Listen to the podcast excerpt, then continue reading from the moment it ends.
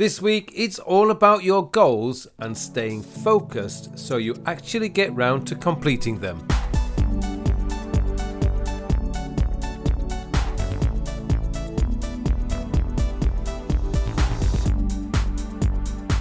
Hello and welcome to episode one hundred thirty of the Working With Podcast, a podcast to answer all your questions about productivity, time management, self-development and goal planning. My name is Carl Pauline and I am your host for this show. Now, I hope you are all faring well during these difficult and unprecedented times. Disruptions to our lives like this do not come around very often, fortunately, yet with anything bad, I always like to see the silver lining, and in this instance, the opportunity to step back a little, review what we, we want to accomplish and how we want to accomplish it is an opportunity not to be missed. Now, I've written and spoken in the past about the need to stress test any kind of system you build for yourself. And now is a great chance to test your system. How does it cope when you are thrown out of your normal day-to-day routines? How does it manage when you are surrounded by interruptions and demands from your family members?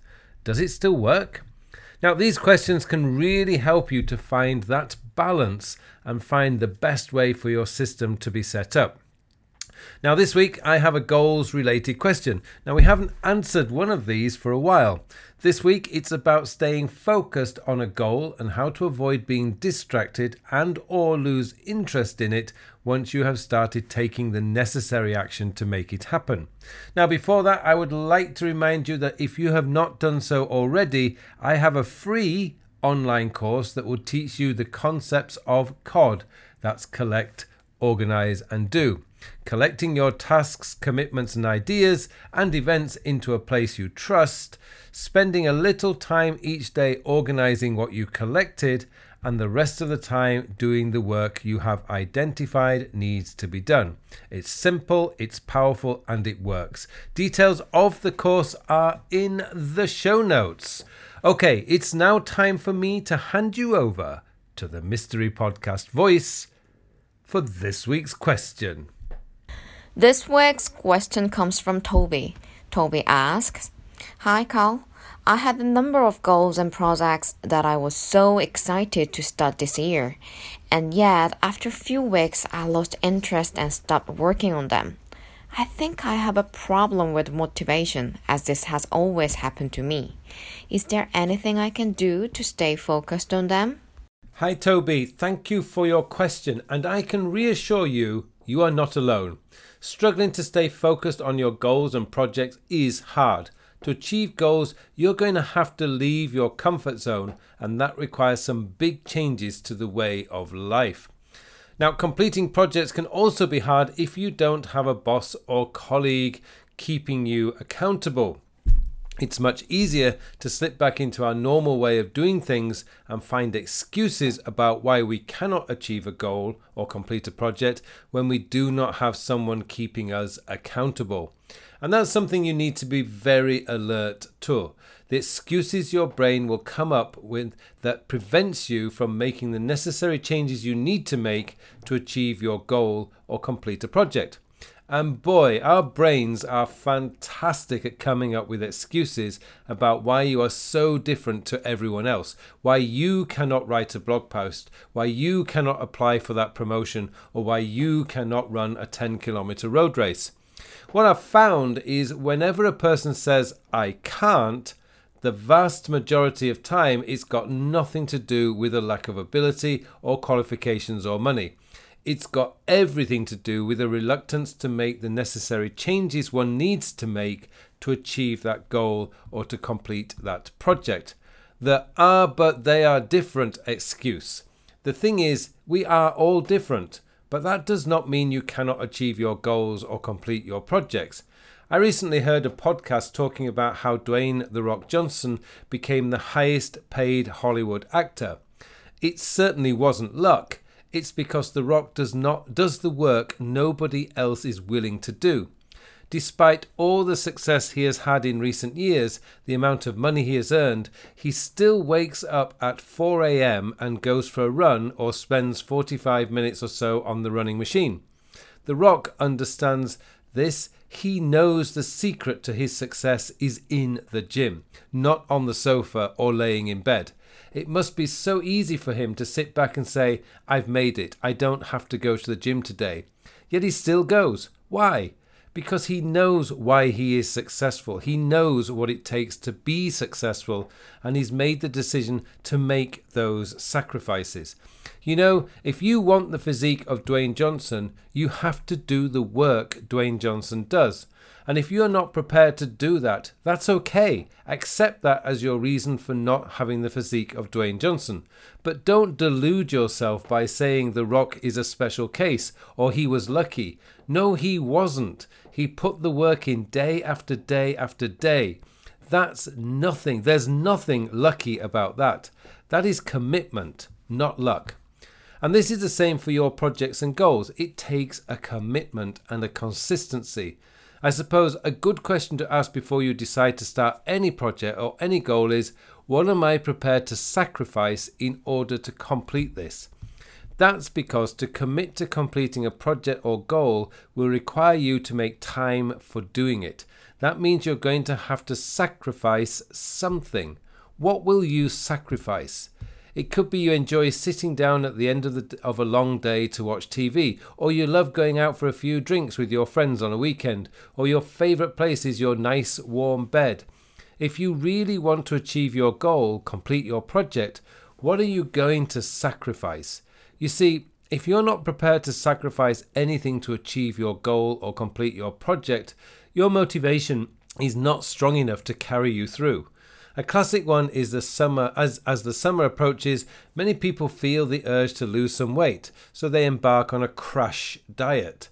They go from eating three meals a day plus snacks to eating only one or two and no snacks. After a few hours on their new diet, they feel hungry, then very hungry, then unbelievably hungry, and after a few hours or a day or two, they give up depending on the strength of their willpower. The sacrifice, the discomfort of feeling hungry, is more powerful than the urge to look good on their summer holiday. I often hear people talk about the desire to write a book or to start an online business as a side project, and these are great ways to develop skills and push your potential, yet once again there is a sacrifice to be made. There's the risk of failure and the perceived embarrassment that will come from that. Seriously, if you fail, that's far better than never actually trying. There's the time sacrifice. You are going to have to commit time to doing these activities, and that means you're going to have to stop doing something you already do. All of these sacrifices will test your resolve and test your motivation. So how do you develop motivation that is strong enough to overcome the discomfort of moving away from your comfort zone? Now that's a very difficult one to answer because it depends on where you are in life. By that I mean, if you're in your early twenties, you feel you have plenty of time to write the book, start your own business, or start an exercise program. I was a smoker when I was in my twenties. I didn't care about lung cancer or other smoking-related diseases. They didn't happen to people in their twenties. But as I got older, that little voice in my head was telling me to give up. My long-term health would suffer and I would die young. And sure enough, the point came where my motivation to stay alive and live a healthy long life became stronger than the nicotine hit I got from a cigarette. I quit. If you're in your early thirties, you're thinking about settling down, developing your career and building a family for yourself. By the time you get to your mid to late forties, your motivation to preserve your health will be becoming stronger.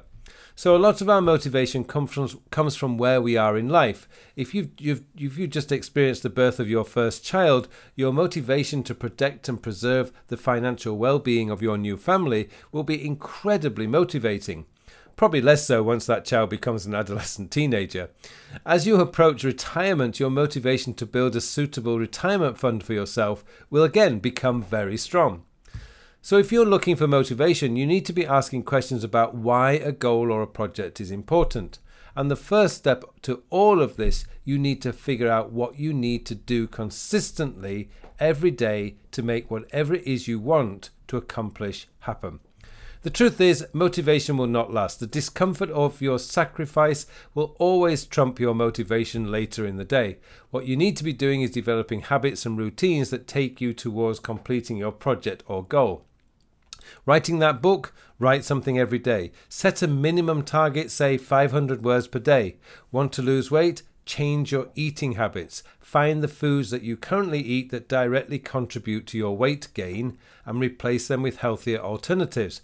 Want to get that promotion at work? Find out what you have to do in order to get it. What training courses can you take? What skills need developing? And make doing the work a habit or a routine, something you just do. Look for the action steps that will directly result in you competing, completing your project or achieving your goal. The Rock wakes up at four a.m. because to him going to the gym and working out directly contributes to his success. Warren Buffett reads for five hours a day because he knows that the knowledge he picks up reading those financial reports directly contributes to his bottom line. What can you do that will directly contribute to you achieving success with your projects and goals? So there you go, Toby. I hope that has helped and given you some concrete steps you can take to achieve your projects and goals. Thank you so much for your question, and thank you to all of you for listening. Now don't forget, if you have a question, then you can email me carl at carlpaline dot com, or you can D M me on Facebook or Twitter. It just remains for me now to wish you all a very, very productive week.